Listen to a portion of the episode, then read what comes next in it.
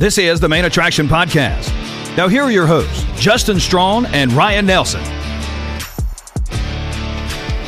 Welcome to the Main Attraction Podcast, where we discuss the biggest television shows and movies in the entertainment industry. I am your host, Justin Strawn. Joining me each week is the other host of the show, the rocket to my Groot, Ryan Nelson.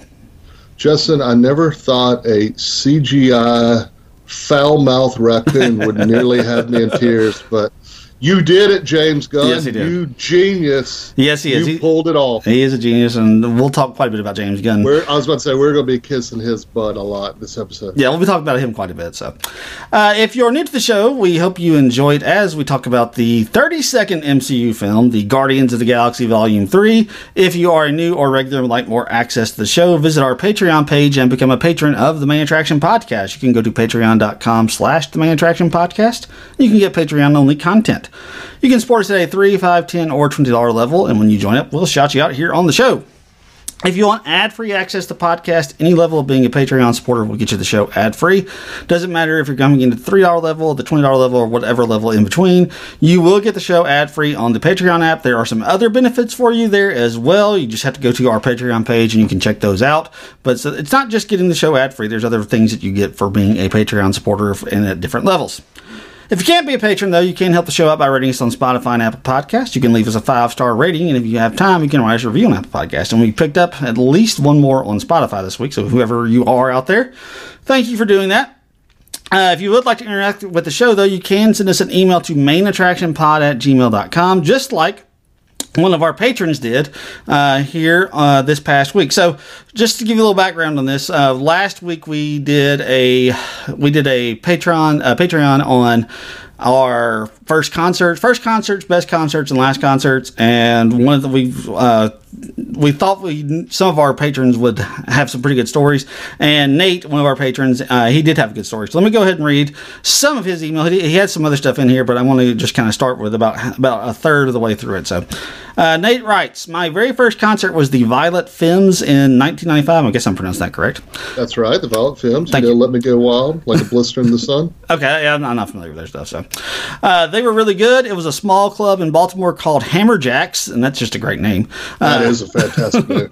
a small club in uh, Baltimore called Hammerjacks. They tore down to build the Raven Stadium, and that just makes me hate the Ravens right there. Freaking Ravens. I'm always never, I've never liked them. Uh, worst show was the Fu- uh, I always pronounce is it Fugees or Fugees? I It's was a, fu- it's a food. Fugees. I can never remember how they pronounce it. Uh, it was the Fugees when I was in college in 1996 at the University of Maryland. They were like 90 minutes late. Go they didn't- Terps. That's right. Go Terps. Very good. I'm, I forget what they're called. Uh, they were like 90 minutes late and they didn't even play full songs. They just played medleys of songs and were done in like 30 minutes. I guess since they only had one one album and just did like one verse of each song, uh, I've seen a lot of great shows, but I'll tell you the best, most surprising show for me, Rob Zombie. I was not a fan, but my friend had an extra ticket for the Hellbilly, Hellbilly Deluxe tour in Philadelphia. Uh, he grew up What in a, Maryland. what a what a great name. Hell Billy Deluxe. I had a hard time saying it. Uh, my God, there was such energy that night, and they were filming the video for the song to appear on the Vince Vaughn Psycho remix soundtrack. Uh, there were go-go dancers, giant robots with flames shooting out of their arms, a clear guitar that had blood slashing around inside, and it goes without saying for a show like that, but the, uh, also smoke machines and explosions. I left pumping with testosterone and wanted to pull apart the city brick by brick. So, uh, great story from Nate. We appreciate that. So, and also, if you ever want to chime in, we would love to hear you on our email. So, like I said, just go to mainattractionpod at gmail.com. When you need mealtime inspiration, it's worth shopping Kroger, where you'll find over 30,000 mouthwatering choices that excite your inner foodie. And no matter what tasty choice you make, you'll enjoy our everyday low prices, plus extra ways to save, like digital coupons worth over $600 each week. You can also save up to $1 off per gallon at the pump with fuel points. More savings and more inspiring flavors make shopping Kroger worth it every time. Kroger, fresh for everyone. Fuel restrictions apply. All right, so like I said at the top, we are discussing the 32nd film in the MCU. It is Guardians of the Galaxy Volume 3. It is the swan song for the Guardians as we know it. Before we get into this, we always like to give general thoughts on what we thought of the movie. So, what were your uh, general thoughts coming out of the theater? I know you just got out. First thing you've heard "Blister in the Sun" by the Violent Femmes. It's in about a hundred different movies. We will play it afterwards, and you're going to be like, I'm sure. Oh yeah, oh yeah. I'll in fact, I wouldn't be shocked if it was in one of these uh, soundtracks. It wouldn't so, surprise me uh, this was an incredible movie, and it made me feel like this is what we've been wanting for from Marvel that these last few movies haven't had. Right. And James Gunn took us on a ride. It was emotional, and the whole time I was thinking, I can't believe we're letting these people go. I Right. love the Guardians of the Galaxy yeah, they're wonderful. this is this has been the best series of movies. I'm It's- telling you, this it's so good, man. I'm already missing them. You know, I'm kind of glad they're going out on a high, Right. but I'm missing them so bad. This cast, man, they just gelled. They Mm-hmm. they used everybody perfectly. It was it was emotional. It was so funny at times, Right. And it just has a killer ending that just makes you feel good when you're leaving the theater. And I haven't felt good like this good leaving a, uh superhero movie in a while. True. Uh, let me before I get. Let, let me just go to. Well, let me tell you this. When I walked out of the theater, when I was walking out of the theater with my son, uh, immediately what sprang to mind was a a part of a speech that Jim Valvano gave back at the uh, very first ESPYS Awards. Uh, if you don't know who Jim Valvano is, if you're not a sports fan, Jim Valvano was the coach of the NC State uh, Wolfpack back in the 80s. Uh, he famously pulled off an upset over the Houston Cougars. And the Houston Cougars were a huge favorite to win the NCAA title, uh, and his team ends up winning on. Uh, one of the more memorable shots where a buzzer a shot was sent up as a buzzer beater. It doesn't go in, but one of his players was there and basically catches it in the air and then slams it home to give them the win. And, and there's this he's famously known for like just running around the court with his arms up in the air. So like I said, if you don't know who Jim Valvano is, that's who he is. Uh, he also later became a, a, uh television personality for ESPN. He ends up dying for cancer in 1993, and right before he died, uh, he gave a speech that launched his foundation called the V Foundation. Uh, that is a foundation that raises money to fight cancer. Uh, but one of there's an excerpt in there that just struck me when I was coming out of the theater, and I'm, I want to read it real quick. So, part of his speech is this is what he says. And when people say to me, How do you get through life? Each day's the same thing. To me, there are three things we should do every day. Number one is laugh. You should laugh every day.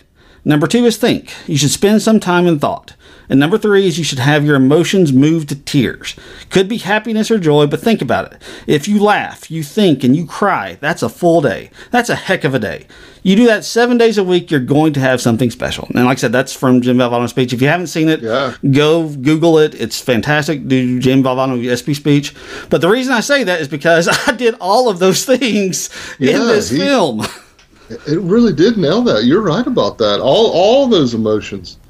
Um and it, just like it just gets you and these are CGI animals. Yeah, they are. Mhm. Yeah, they are. And you're just like, I don't want any of them to get hurt. Right. You, you don't. You don't want Yeah, any of them to get hurt.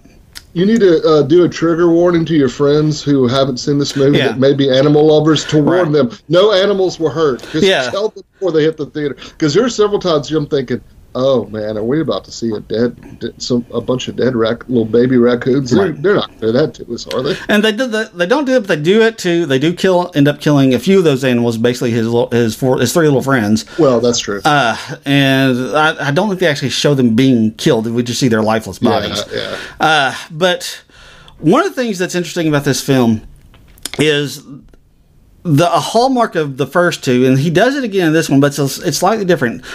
The first two movies open up with uh, um, like a musical number with the first one, Chris Pratt. It's his introduction to Star Lord, where he's uh, I can't remember the name of the song. Uh, uh, obviously, it's it ends this uh, movie as well. Uh, but he's like kind of just like dancing around as he's shooting all these Yeah. aliens and stuff on the planet. Is, is it Uchal? Maybe I can't remember. Like I said, Yeah, it, yeah. it's the it's the final song that we hear in uh, after the post credit scene, the mid credit scene on this one. But uh, Oh, come and get your love. "Come and Get Your Love," thank you. I can't remember what the second film started, what film, what song it started with, but it's got Baby One Groot. of them is "Spirit in the Sky" by No. because that was a song that uh, Kurt Russell listened to. Okay, that must have been that must have been the second. one. Brandy.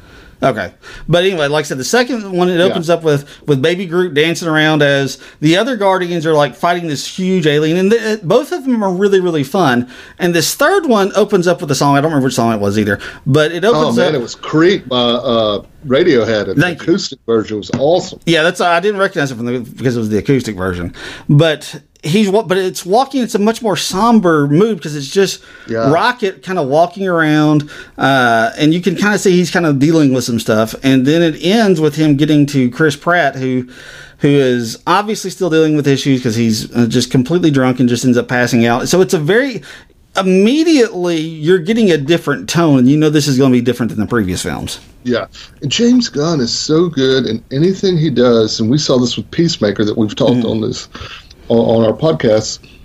That he matches the song to the moment. He does. better mm-hmm. than anyone. Oh yeah, he does. He does fantastic. I mean, that's one of the great things about watching his his movies. Especially all three of these Guardians movies, there are some just absolutely fantastic needle drops. I mean, one of the best, like when they open up that hall fight with uh, "No Sleep Till That's like- Brooklyn," oh, it was awesome. it was just I was fired up, man. I was fired up. like it almost the, the only critique I'll have it is like I was almost so enraptured in the music, I almost forgot to watch know. the film.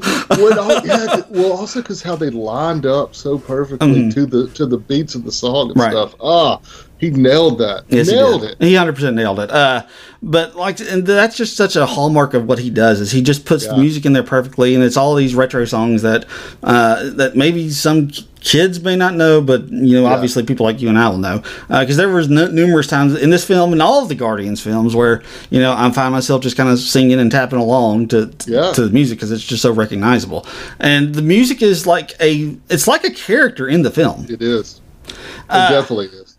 But anyway, so like I said, it opens up with that, and then we get the introduction of Adam Warlock, who is played by Will Poulter, who just comes in and obliterates nowhere. Uh, real quick before we get into that, though, I was a little surprised that they don't really explain. They don't even give like a quick update because if you didn't watch the holiday special, you may not understand why all this is going on. Were you surprised that there was Yeah, no I was I was kind of surprised at that as well. The only thing they did, they put nowhere and Right. like the Guardians like their territory or something. or something like that. Yeah. Yeah, yeah. But you're right. They didn't explain anything else, and like pretty quickly on, they dropped the Mantis and uh, Peter being siblings. Yeah. Again. Yeah, they did. But you're right. They don't really explain very much. So, Yeah, so, I, uh, I was a little bit surprised by that. Yeah, because I kind of thought they would give like a real quick, like real like five minutes, like I just here's what happened previously for people who didn't watch the holiday special. Because then James Gunn said in that going into the holiday special, he's like, this is basically going to kind of fill in some some gaps for what we want to Yeah. do to get to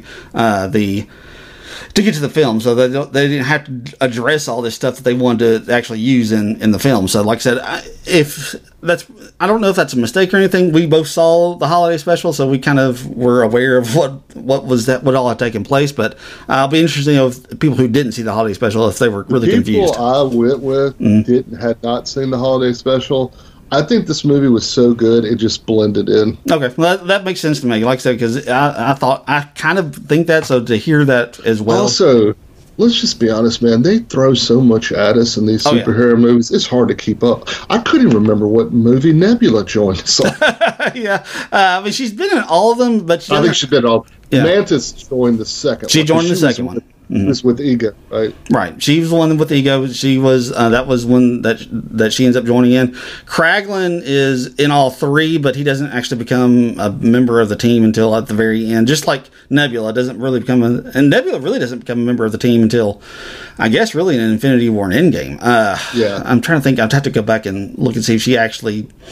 See, I- there's so much stuff like that. Like, Right. how do you remember all this? Yeah, because like I remember at the end of the second one, she I th- she actually left to go try to like hunt down Thanos on her own. Uh, Yeah, that's right. So uh, that's kind of what ends up getting her caught or something like that. I can't. remember. Uh, It's been a while since I've seen some of them. So, uh, but one of the things I think is interesting is is Star Lord's character uh, played by Chris Pratt, uh, also Peter Quill for if you if, all the different names, but. The last time we really see him, yes, he is in he is in the holiday special, and we covered that. But he doesn't, the, he actually doesn't play a huge part in, in the holiday special. He's he's just more kind of a side character, more so than anything else. In that, so the last time we really see that character, the last time we really interact with him is in Infinity War, and he Yeah. he doesn't look good in Infinity War. No, no, he's very. He makes a, the move that starts it all. Yeah, he The does. selfish move of trying to save Gamora. Right. So he wants to save Gamora in Infinity War, and well, he doesn't want to save her. It's just he realizes that she's gone because when Thanos arrives there on Titan, and they are, and you've got Spider Man, you've got Iron Man, you've got the Guardians, uh, and Doctor Strange. They're all fighting Thanos there on Titan. He, they haven't. They're getting ready to get the, the the Infinity Gauntlet off of him, and the moment that he starts asking about where Gamora is, he starts punching in the face, and and Mantis can't keep his mind control over him, and it costs you know it basically throws everything off. The reason why Thanos ends up winning is because of what Peter does. So he looks Yeah. bad in that moment. He looks selfish. He doesn't look like the hero that we think he's supposed to be. And in this, he thankfully James Gunn, who didn't have any say in what was going to happen with those characters in those films because he didn't have anything to do with it. I was about to say, which he could not have been happy about. Yeah, the, he has to kind of readjust. He has to he has to redo that character for the most part. And I think he does a wonderful job of getting Star Lord back. his does a great job because he is absolutely selfless in this movie. He's wanting to help his best friend, not his second best friend, Drax, his best friend. his best friend. Uh, and like he does everything he can to protect Rocket and pretty much protect the whole team. Yeah. Which makes me wonder, you know, if you watch the end credit scene, which by now I hope every one of you stayed for it, when they said the the legendary Star Lord will return, do you get the feeling he's about to be the leader of the whole Marvel next phase? Because we've talked about before, they've lost all the stars. Right. Paul Rudd has even said he may be done. right. Like Chris Pratt's kind of it. Yeah, the only other person who I think might could be uh, would be, possibly be Doctor Strange. Uh, I think. That's true. Yeah, you got Doctor Strange. I forgot about yeah. Yeah, he he's the only other one though that I think from what they have, uh, I think he's the only one that could probably pull off that role. Uh, but like I said, I, I, I don't think it's a bad idea just because I think there is a there is a growth of Chris Pratt's character. There is a growth of Peter Yeah. Quill in this film that we hadn't even seen in the previous two films. And like I said, there is there. This is the first time we really see him start to kind of mature a little bit into the character that he probably Right. needs to be. Well, and also like this was so good to watch because if you've watched the last Jurassic Park movie that was just okay, Mm-hmm. and if you watched the Terminal List and it was fine, but Mm-hmm. it wasn't this version of Chris Pratt. This Right. the best version when he is he's you know self-deprecating, he's funny, he's charming, right. but he's he's just he's he so what we always talked about like you want to be a Kurt Russell type good guy that will take a punch. Right. And Star Lord is incredible at that, and Yes, is. Chris Pratt is so good at that. Yeah, he and I'm so glad he got, he got like this is like when I was watching this, I was like, oh, this is the Chris Chris Pratt I love. Yeah, yeah, it 100% is. This is very much the Chris Pratt that I love. It's the one that we really, that most people really just fell in love with and that made Chris Pratt into the star that he is. And let's just be Right. honest, James Gunn has, he seems to be able to bring out the best in that character. He really does. Yeah, I was thinking too, man. I was like, Chris Pratt, like, I know James Gunn fought for him for this role. Yes, he did. He really did nail that. I don't know if anyone could play that part better. No, I, I don't know that anybody could either. I mean, and it, if you go back and watch Parks and Rec, I know you haven't seen Parks and Recreation. Yeah, yeah. But you can see how that character, why you, you can see why James Gunn saw what Mm-hmm. Chris Pratt was doing with with that character in Parks and Recreation. You could see how he he could see how what he saw and how he could saw it could translate into what Star Lord was. Look, he didn't obviously have the action chops and stuff like he does in in these films and in that show, but he did have that self deprecation. He did have that. You know, I'm just going. I don't have a problem making fun of myself. That that character just sorely needed in these films. And he's he's got that Harrison Ford and Kurt Russell like every guy, everyday guy like Mm. look to him that you that even though like he gets made fun of and like but Right. he's still kind of charming to him. Yeah, he he very much is. So, like I said, that's it's one of the great things about Chris Pratt, and it's one of the great things about these films that they bring out in him. Now, the other Yeah. interesting thing about this is when they doing this film. Basically, the first two, you know, they built it around Chris Pratt. They built it around him. They built it around his character Star Lord because Star Lord in the comics is the he is the like the main leader, the character, the main character of that group. But this one basically kind of flips it on its head and makes it makes Bradley Cooper's uh, Yeah. Rocket. He's kind of the main focus of this story, and more interestingly is for about two thirds of the movie, he's he's unconscious. That's just Right, right. it- it's But he's still the lead. Yeah, he's still the lead, and that's just what's so great about this. Uh, well, I guess let's go take a break real quick, and we'll talk about that. All right, so let's like I said, let's talk about Rocket real quick. So Rocket is he is he's one of the more loved characters just because look he's he's this furry little animal uh Yeah. and he's Foul-mouthed. uh just an just an a really interesting character. And you know he's always doing these weird things. He's one to you know you go back to the original you go back to the original movie and he's always trying to get somebody's eye their arm their whatever and he's just doing all these weird things. But we get such a different take on him in in this film. And there is a scene in the first film that really makes this movie hit a little differently. I don't know if you remember it but there's a scene in the very first film where obviously you know this is the film where the, the, the team is coming together. They have these issues where they don't always get along they're still trying to figure Yeah. each other out.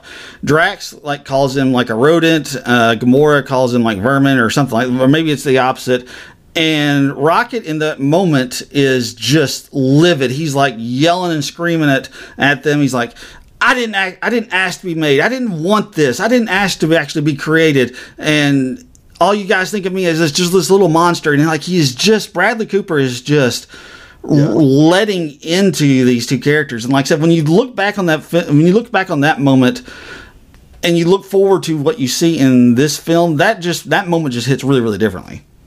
Yeah, so Rocket in the in the uh, in the comics is he a similar backstory? Is this James No, Gunn's okay. backstory? I'm glad you asked that. So the, in the comics, I- look, I'm no comic expert, especially not the Guardians. We'll talk more about that in a second. But the this is what the MCU does a lot of times is they take things and they change their origin, they change their backgrounds just so they'll actually fit into the story.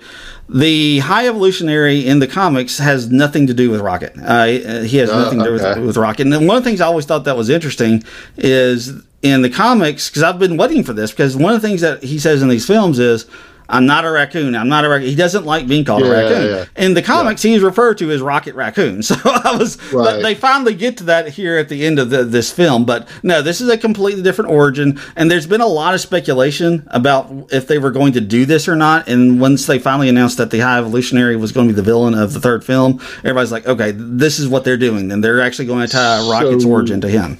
What you're telling me, and this is shocking to hear, a creative mind like James Gunn had this planned out all along. Exactly. They had it played out all along. People could do that? Yes, I know. It's amazing that they can do that. And that's one of the things that's so very interesting about that scene. I'm sure Bradley Cooper, you know, when he was reading those lines and when he was getting ready to deliver those lines in that in that first film, he wasn't aware of just everything that they were going to do with the character. But I'm sure James Gunn told him, "Look, I need you to deliver these lines with a real sense of urgency. I needed to, uh, a real sense of like desperation in you because I need to pay that off in two films later." And it's just really brilliant. And let's shout out Bradley Cooper. He does a really good job. That you know, a lot of voice work doesn't get praised, No, it doesn't. but he brings something out of this. And every, even when he was the do, doing part of the young right. uh, Rocket, like everything about his performance was really good. Yeah, it really was. I mean, especially those moments when he was doing the younger one, because you could tell it was still Yeah. Bradley Cooper, but his Yeah. voice was definitely different. He was definitely doing Yeah. something different in, in those moments. Um, and you know, let's talk about it because basically, like I said, he is kind of the focus of this film, mm-hmm. and he is the, and we're getting most of his story through through flashbacks and you just this is where the emotional part of this comes in because you're getting his origin where he takes his little rat where the high evolutionary takes this little raccoon out of all these uh, baby raccoons does all these horrible things to him. And when you first when he's first thrown into that cage with Lylla uh, and floor when he's first thrown into that cage there's this kind of like this haunting and like kind of scary dynamic and you see this creature walking towards him and it's Lylla and then it immediately turns into like it's okay. You're going to be okay. It's just a real tense moment, but it just quickly Yeah. shifts into this sweet moment, which is just one one of the things that Gunn does so very very well. How great was that scene? And also, like I saw Linda Cardellini was in the cast. Right. Well, we know she she's Hawkeye's uh, Yeah. wife. So I was like, wonder what she's going to play, and what a perfect role Right. for her. That's the good thing about like because I've mentioned like Karen Gillan is a very attractive yes. redheaded, and you don't see this at all. It's like she really could play another character. Yeah, she could. I mean, let's Yeah. uh, look. Another person in that same vein, Cosmo, the the, the space dog, is played by Maria ba- uh, Bakalova. She's in, she's absolutely gorgeous, and she's Yeah. she's just a voice of a dog. I mean, so I mean, he does. That's You this is what could. Mm-hmm. James Gunn does. I mean, he takes these gorgeous women and like puts them in roles that doesn't do anything for uh, to display how just attractive they are. Uh, Karen Gillan but is you could be. Go ahead. Yeah, but you could use them again. Yeah, you could you you, have, you could different 100% roles, use them yeah. again. Yeah, you absolutely could. So, um, but like I said, just the way that Bradley Cooper does these things, the way he and they and they do they do little things that you might not notice that they end up paying off later. Like when one of the early scenes when when the High Evolutionary uh, played by Chiwetel uh, Wuji, we'll talk about him in a second. Uh, when he's like picking Rack, um, when he's picking Rocket up to take him back to his cage, you see Rocket pick up a couple little pieces of metal. And like I said, it's a it's a quick thing that you may not notice, and you're like, Yeah. okay, so what's he doing? So I always thought he was like be building a weapon, but he's actually building this key that he can to, Yeah. to, to get them out there. And like I said, it's just those little tiny little details that James Gunn puts into his films that just work so very very well. So Yeah. And let's talk about let's talk about the High Evolutionary because our guy Chiwetel Iwuji brought it. We loved him in Peacemaker, Peacemaker. and we both saw that he was the villain of this. We were both excited. Yes. And let me tell you, he delivered an incredible performance. Yeah. Incredible. One of the best villains in a superhero movie. Yeah, he's not the best in my opinion. He's not the best villain, but he is one of the most interesting villains because he's not the same type of villain that you normally see Yeah. in these things. I mean, the only reason they even go to this guy is because they need to get some type of technology so that they can make Rocket work again. Uh, and look, Rocket, he's obviously hunting down Rocket because he, this is kind of the whole thing is he, he wants, uh, he sends Adam Warlock to go hunt down Rocket because he wants the he wants his brain basically because the, all the creations that he made is they can be as intelligent as they want but it's not they're not producing anything creative they're not producing anything new uh, and that's what that's kind of the whole crux of this entire entire story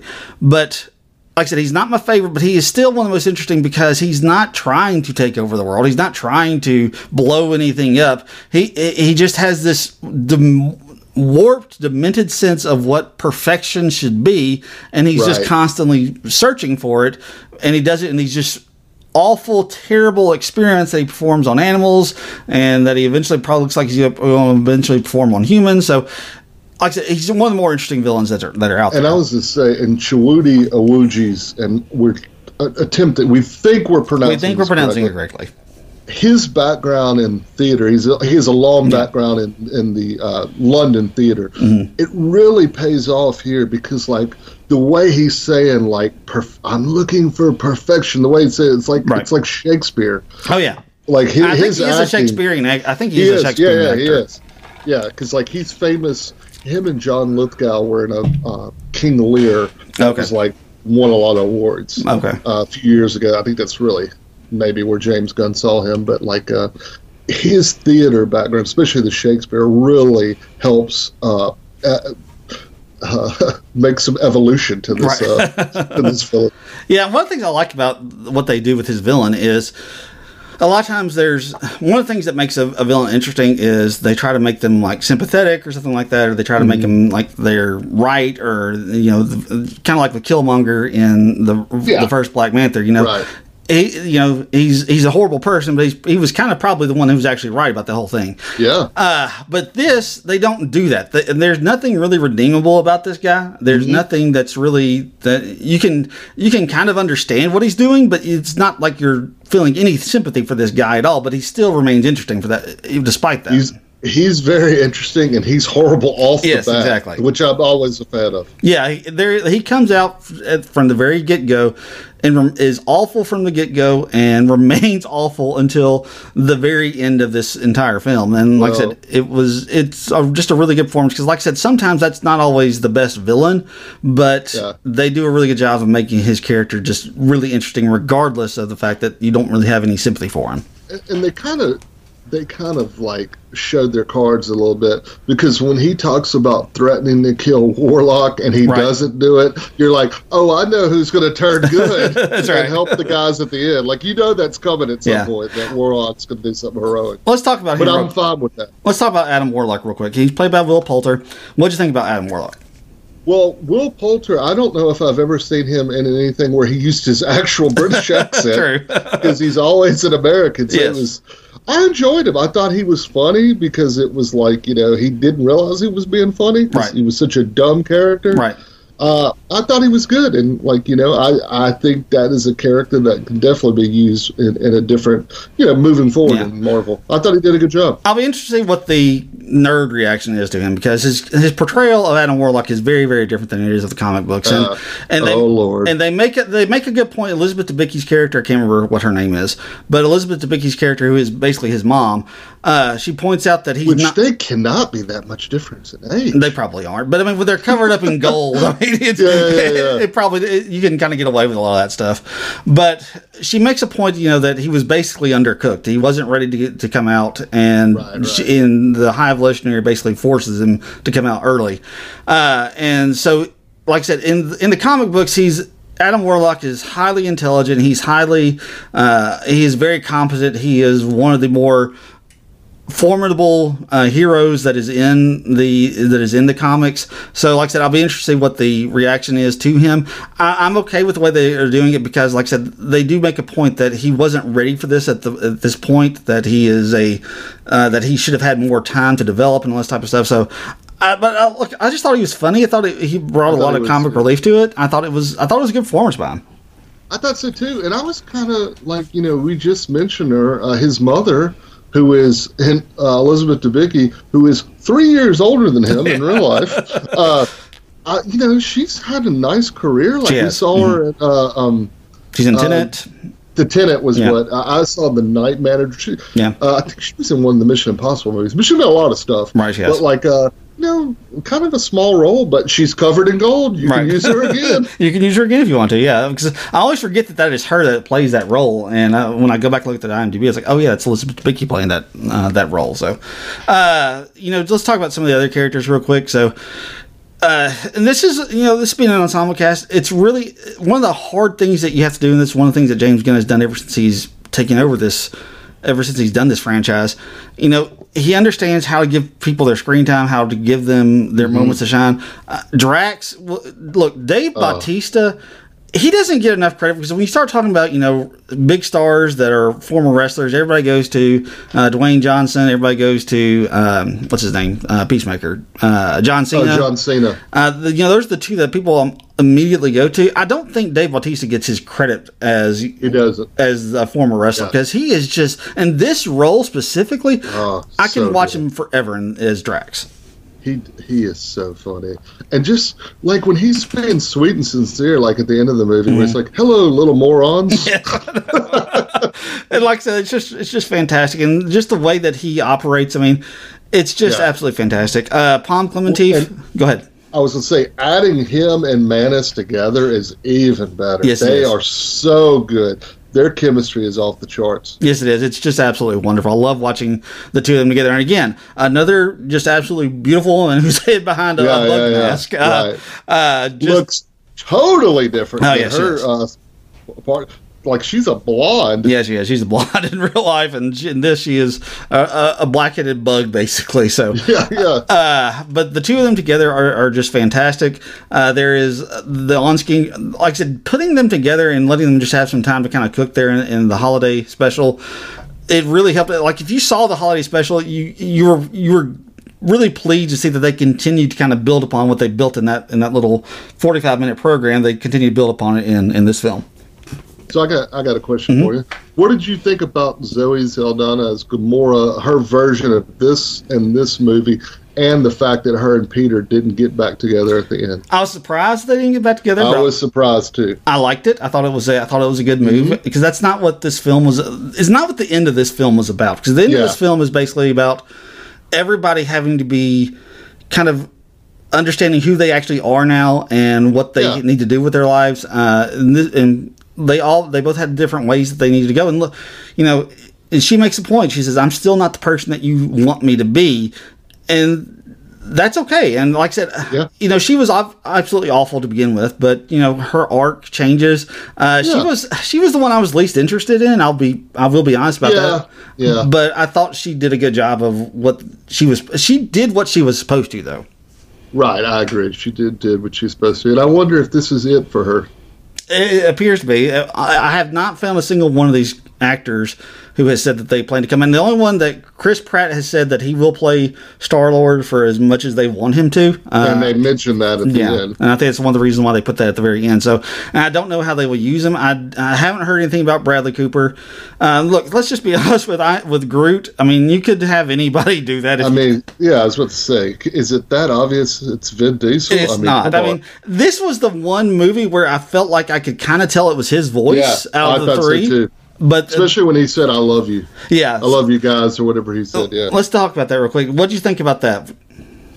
I enjoyed it, man. It's it's it's fun to Okay, see something different. I didn't really like it at first, but when I, uh, there were some people that were speculating online about basically he that what they're doing this is, is he didn't actually say I, I love you guys he actually said i'm great but we're we're at the audience getting that moment that kind of that uh, Gamora gets there at the end where she finally Ah. understands him so there are a lot of people speculating about that online and James Gunn actually came out and confirmed yes that is what happened so I was like okay Oh, cool. so I, I like that. So, uh, I, like I said, I like the fact that they do that there at the very end. When uh, at first I wasn't, I was like, why all of a sudden is he now saying I, I, I love you guys? But he's not. He's still Yeah. he's just saying I am Groot. But we as the audience now get to understand it like all the characters in, in the film did. Uh, so let's. I guess uh, who else have we not talked about? We haven't. Uh, let's talk about let's talk about Cosmo and Kraglin because they're they're kind of Oh, tied together great. in this one. Uh, what do you think about those two? That was very funny. And how dare Kraglin not call the, call Cosmo a bad, Bad dog. dog? That's just freaking cruel. Yeah, it's just absolutely awful. So, uh, just it was funny. Like I said, he It he was was so funny. He was sticking to his guns throughout most of the film, uh, and he finally calls her a good dog. Was At- that a pun intended? He was sticking to his guns Oh, because he's played by Sean. He's played by Gunn. Sean Gunn. Yeah, that's true. I didn't even think about that. So, uh, but like I said, I love their characters. I thought they were great. I loved I love Cosmo. She was Yeah. just just great. That was a nice addition. It really was. I mean, this is a huge cast to begin with, so to insert somebody else into it is a bit of a risk, but it's one that ends up paying off, in my opinion, for, for Uh, James Gunn. I know James Gunn's gone, and this is his guy, but Nathan Fillion was hilarious. Yes, and he kind of gets a little bit lost. If you're not sure who Nathan Fillion was, he was one of the guards at uh, that was at that weird bio fab, um space headquarters or whatever it was. He was the one that had the lackeys that he said, well, you know, I got one of those too when he's talking about the Yeah, one the that's- dumb one. the dumb one. Uh, yeah, he's great. I mean, Nathan Fillion is one of those guys that James Gunn goes to quite a bit. He was in. Yeah. He was in the Suicide Squad. Uh, was he was in his first movie, Sliver. Oh, was he? Okay, I didn't realize he was in that. So, uh, but yeah, so like he said, he's one of those guys that James Gunn goes to quite a bit, and so he, he pulled him out again for this. That's one of the things that James Gunn does. If you, if you're one of his guys, he will go to you quite a bit over and over and over again. Uh, and Nathan Fillion is one of those is one of those characters. So, uh, Karen Gillan, we haven't talked about uh, Nebula that much. What do you think about Nebula in this one? I liked her. Um, probably, I haven't really enjoyed her uh, as much. Uh, it's Slither. Is Slither. the name of his first. Sliver was a movie with Sharon Stone that I saw in the Oh, theater that as a teen. Let me tell you, it was a good day. But anyway, uh, Slither was the one that was James Gunn's first movie starring Nathan Fillion. Uh, I really enjoyed her character. I thought the last movie they started to make it better, but um, in the Christmas special, you really saw Nebula really Right. become part of the team and showing more of where she's kind of funny and and, Yeah. and break the because Karen Gillan stuff she's been in, she's actually a very good actress and very funny. Mhm. So um, I, I was glad to see her have a bigger part. I thought I thought she blended in perfectly. Yeah, I thought I thought she did. I thought it was. I was really curious about because she obviously has gone through some some upgrades. Uh, there's a lot of things like Yeah, uh, yeah, yeah. the way that her body was working. Like she get something would break and like she just like put it back into shape. Uh, her that was arm, crazy. It was like Terminator. yeah, it really was. Uh, her arm is basically kind of turned into this weapon that can kind of morph into things. And like I said, I was wondering, like, okay, they haven't really hinted that, but they do actually drop in there, you know, that one of the reasons why she has all these upgrades done to her is because of Rocket. Rocket is the one who who created all this stuff for her. I don't know if you caught that in in, in the movie, uh, but she says, yeah, she says that she, she says that that uh, that rodent or whatever. I think she's talking to Gamora uh, is the reason why I have all uh, I can do all this new stuff or something like that. I can't remember exactly what it is. So, Okay. So they do actually explain because I was wondering, is like, why could she do all this stuff? She hasn't been able to do any of this prior to this film, and they haven't really talked about it, but they do end up addressing it at one point in the film. So, uh, so basically, the end of this film, they uh, you got kind of a lot of the Guardians going their own separate way. Gamora goes back to the Ravagers. Uh, you've got Peter going back to Earth uh, and meeting up with his maternal grandfather and starting a relationship with them. Uh, you've got Drax, who is basically going to help Gamora on Nowhere, uh, and he's basically going to be a dad to all these kids that they save there at the very end. And then you've got some of the others who are still going to be part of the Guardians. Uh, what do you think all this play? How do you think all this plays out for all these? When you talk about that, the mid and end credit scene too. Yeah, um, I'm assuming that Guardians group, we will see them again, and I think we'll see Peter Quill. I'm not sure about the others. Yeah, I, I, I know we won't see Drax. I know we, Dave Yeah, Drax, I think, is done. Yeah, Dave Bautista said he is not playing the character again. Uh, one, he he he only wanted to do it with a gun, and he also he said, you know, this is the perfect ending for him. Uh, Yeah. So. Uh, I don't think. Uh, I think those that kind of went their separate ways. Uh, Zoe Saldana has said basically she's done. I haven't heard about Karen Gillan, so I'm not really sure about her. Uh, but I wouldn't be surprised if if she was done with it as well. But I think you're right. I, I don't know that we're going to get another Guardians movie because the mid Yeah, I credit don't scene, so. the mid credit scene is basically setting up this new team. So you've got you got Groot, you got uh, you got Rocket, who is kind of their captain now, their leader, their new leader. You've got uh, Will Poulter's Adam Warlock. I don't know who plays uh, Phyla, which is the little kid in this. Uh, she, I'll be interested what she does. Oh, yeah. because she actually is pretty much tied to Captain Marvel. Uh, Oh, okay. so like I said, I'll be interested if she shows up there because she's basically the daughter uh, in in in the comics. She is the daughter of one of the person uh, like the original person who took on the mantle of Captain Marvel before long before Kara Danvers ever did. Uh, so like I said, I'm gonna be interested if she shows up in that because that that was an interesting drop because like I said when they were showing her in like the with the children on on the spaceship I, I didn't have any idea who she actually was.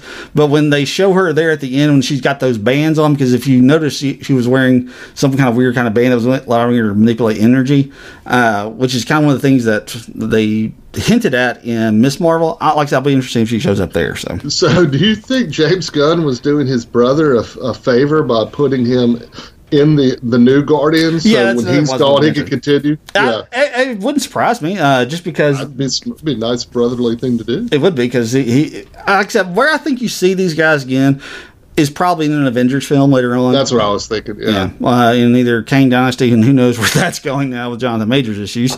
Uh, but uh, like Kang Dynasty, Secret Wars, or something like that. I think that's probably where you end up seeing them again. So uh, then the other thing is the end credit scene. You do have uh, Peter Quill having just breakfast with his grandfather. And did you notice the little Easter egg they dropped in that with the newspaper? Yes, I saw it. Yeah. Yeah, if you With don't- Kevin Bacon. Yeah, Kevin Bacon tells all about his alien abduction. Uh, I thought that was just great that they put that, That in there. funny. I was also glad we didn't hear what the grandfather wanted to complain about lazy workers. That's true. I'm glad that we didn't. I was like, oh God, I don't want to hear this. yeah, no, I didn't want to go down that road either. So, but nevertheless, they reveal at the very end of it. That's when they put on the screen uh, the legendary Sky uh, Star Lord will return. So, I said, I don't know what they're. I think that's another thing. That I guess they use him in Avengers or, or something like that. It's got to be. They got to use him in something. I, I feel like he's going to be a big part moving forward because they need big stars. and Yeah, they do. One of the only ones with Benedict Cumberbatch. Yeah, th- th- there's not a whole lot of them out left out there. Now, look, there's Yeah. there's some that could become big stars. Uh, Simu Liu, I wouldn't surprise me if he ends up being a big star. Yeah, Uh, yeah, yeah, yeah. he- yeah, he's doing pretty well. Yeah. he could, like I said, he's obviously got Shang-Chi. I'm guessing that he's going to have other things that come up for him. I could see him becoming a big star, but he's not Yeah. there yet. Uh, Well, Brie Larson is, but I've also heard where she's kind of wanting to be out. Of yeah, this, she's kind of so wanting to be out as well. bizarre. Yeah. Uh, well, I think I think for her, she really struggled with the reaction to her first film. Uh, just Oh, okay. that was, I think, a big thing for her is they were there were so many people who just were hating on her just because it was basically a woman taking on a superhero role, and nobody wanted. And there were so many incels out there who didn't want to see Oh, What it. an idiot. Yeah, Because know. I, I, I like that movie. I've still never understood that. Yeah, I, I've never understood it either. So, but anyway. Uh, like I said, but you're right though. I mean, she, I mean, she's an she's an Oscar winner for crying Yeah, out loud. So, I mean, if you can figure out a way to keep her happy and keep her on, I think Yeah. you, you definitely try to do it. So, Right. Uh, but yeah, like I said, I'll be interested in what they do with all these characters and stuff. So, all right. Uh, anything else we need to talk about? Do we want to do our awards? Uh, I'll do one quick thing. James Gunn, obviously a big fan, and who isn't, Okay. of 1996 Face Off. Yes, tell me about it. because. This is a face off. It's a face Yeah, off. he kept saying that, and in fact, the way Groot was shooting his gun was like uh, was like Nicolas Cage did in that No, movie. you're right. So that had had to be, and then like you know, uh, the High Evolutionary had had a, a face. Yes. That, Yeah, that gets so- taken off. So yeah, Yeah. Your, your point. Got good point. Let's talk about James Gunn real quick because I want to talk about him. So Oh, yeah. he's obviously leaving the MCU. He is taking over. He's basically going to be kind of the Kevin Feige along with I can't remember the other guy. Uh, Zazoff, isn't it? I think you're right. So like basically, Gunn's going to be the creative side. Zaslav is going to be the um, money guy. On Producer, yeah. he's going to be kind of the money guy for that that role. So. What do you think? Does this what this entire franchise, Guardians of the Galaxy franchise, what do you think he can? How do you think he can make that translate into basically kind of being the mastermind of the DC? Because the first film that's coming out is going to be the Superman Legacy. It's he's going to actually direct it. What do you think it means, and how do you think it translates into those films? I mean, how do you not trust him? Yeah, I know. Mhm. I, the only thing I do worry about is there is a certain there's a certain aesthetic and there is a certain there's a certain way that he goes about actually showing his films that I sometimes like for Superman like I do wonder like just the because this movie's like really really kind of violent it's like one of the more violent Right, MC right, right. movies out there and we didn't even talk about Yeah, the it really is. they actually allowed James Gunn to drop an F bomb in, a- in a Disney Yeah. property, which was uh, like there was an audible gasp in my theater. Like they actually said an F bomb. Like I was, Yeah. I could not believe they let them do that. But uh, uh, like I said, I'll be Well, there were little kids behind me, and they had been kicking my chair, so I giggled. I'm glad they heard it. That's funny. I'm a little surprised that I, I wouldn't necessarily. If you're listening and you haven't taken your kids, I'm not necessarily sure I would take like little I kids to this. Same thing. So- Uh, they were little. Yeah, uh, but anyway, so I do a little worry about you know can James Gunn back off the James Gunn of it, just the James Gunniness of some of the things that he does because I don't know that it like would oh. translate compl- like the humor element. I could see him doing really really well with Clark, the Clark Kent aspect of, of Superman. I just don't know that like just kind of the out the just the outlandishness of some of like some of these scenes that we see in Guardians. I don't know how well that plays in a Superman film. I just wonder if he can back off of that for like those types of things. I trust him, man. Yeah, I He do- made I a do too. Suicide Squad movie watchable. Yeah, he did. You're, you you make a good point there because that that the first one was terrible and that second was actually pretty Yeah. good. So yeah, you make a good point. So all right, uh, we want to go ahead do our awards. Yeah, let's do our awards. All right, here on the Main Attraction podcast, whenever we watch a television, whenever we finish up a season of television, or whenever we watch a movie, we give out six awards that are all based on the six characters of Friends. Up first, we have the Rachel, who is the star of the movie. Who are you giving your Rachel to?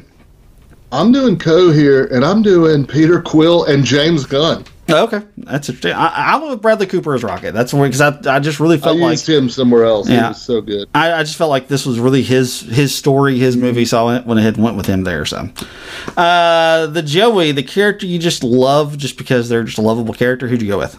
I went with Nebula and Gamora here Okay, uh, because because there were so many others on the other uh, categories. I mean, when you're talking about character you just love, how can you not put a dog there? So I put Maria Bakalova. Yeah, man. You're right. I'm changing mine. It's Cosmo.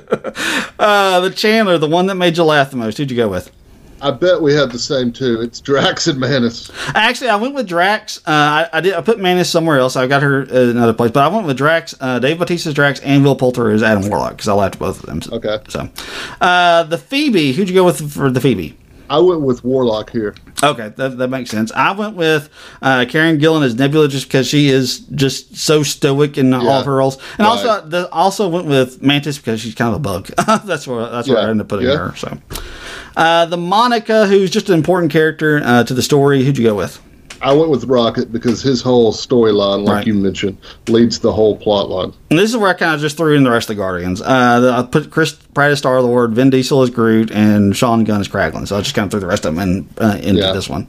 Uh, the Ross, the character you like the least, and it could be because they just do a good job of being uh, unlikable, which is what they're supposed to be, or it's because they're just not that good at what they do. Uh, who'd you go with your Ross?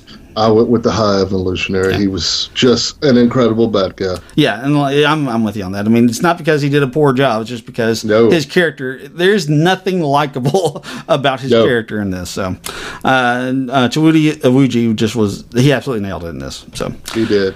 All right, rating time here on the Main Attraction podcast. We have a five tier rating system. At the top of our system is a Game of Thrones. Beneath the Game of Thrones is Lost. Middle of the road for us is Friends. Beneath the Friends is Full House, and bottom of the barrel for us is a uh, Baywatch. What are you giving Volume Guardians of the Galaxy Volume Three? Oh man, this is Game of Thrones. Yeah. This was an awesome time. Like I said, I I I hate to see these characters go. I love them so much, Right. and uh, I hate that we'll never see them again. I hate that James Gunn won't be involved with this, Right. but when we will always have these movies, and they're all three are watchable. They're rewatchable. Yeah, it's Game of Thrones for me as well. And what's I'm just really in awe of this because when the MCU started and when I was uh, just became such a huge fan of it and when as it was as it continued to develop ever since the very first one in 2008 with Iron Man. You know, of the films that have three movie that have like three movie arcs, you've got uh, Thor, which actually has four. You've got Captain America. You've got Iron Man. Uh, you've got this. You've got Spider Man. Uh, am I leaving any out? I think there's only ones that have three.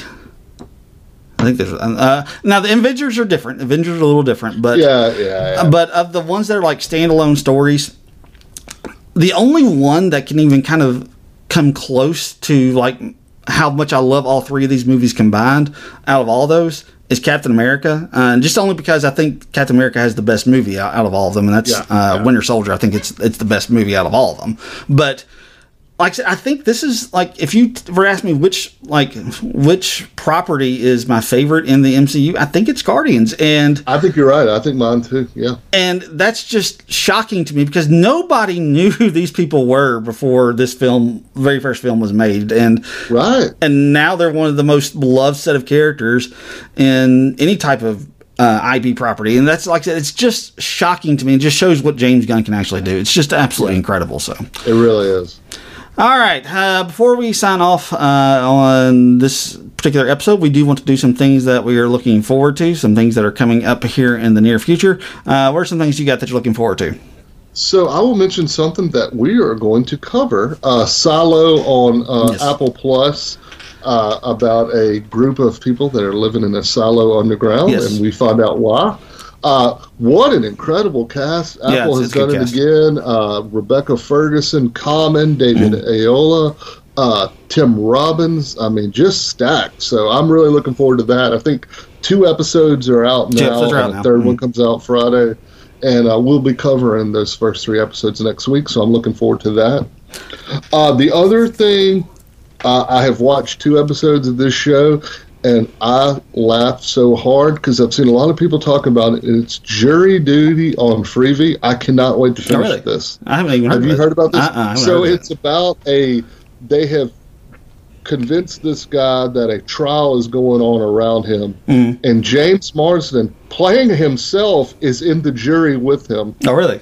The rest of the people are played by actors. This one guy doesn't realize this is a fake trial, and it is hilarious. It's on Freevee, Okay. uh, Amazon. You can watch it on Amazon. Unfortunately, you have to watch the ads. Right, yeah. But I'm telling you, the first two episodes, I laughed so hard, and James Marsden is playing a trumped up version of himself, and he is really, really funny. So it, Okay. it is it is worth watching. Okay, I'll check that out. I just- there are a few things that come on Freevee occasionally that I do like. So, uh, you are going to hear me talk about Silo, but it'll be in our next show. So, uh, I'll be talking about it there.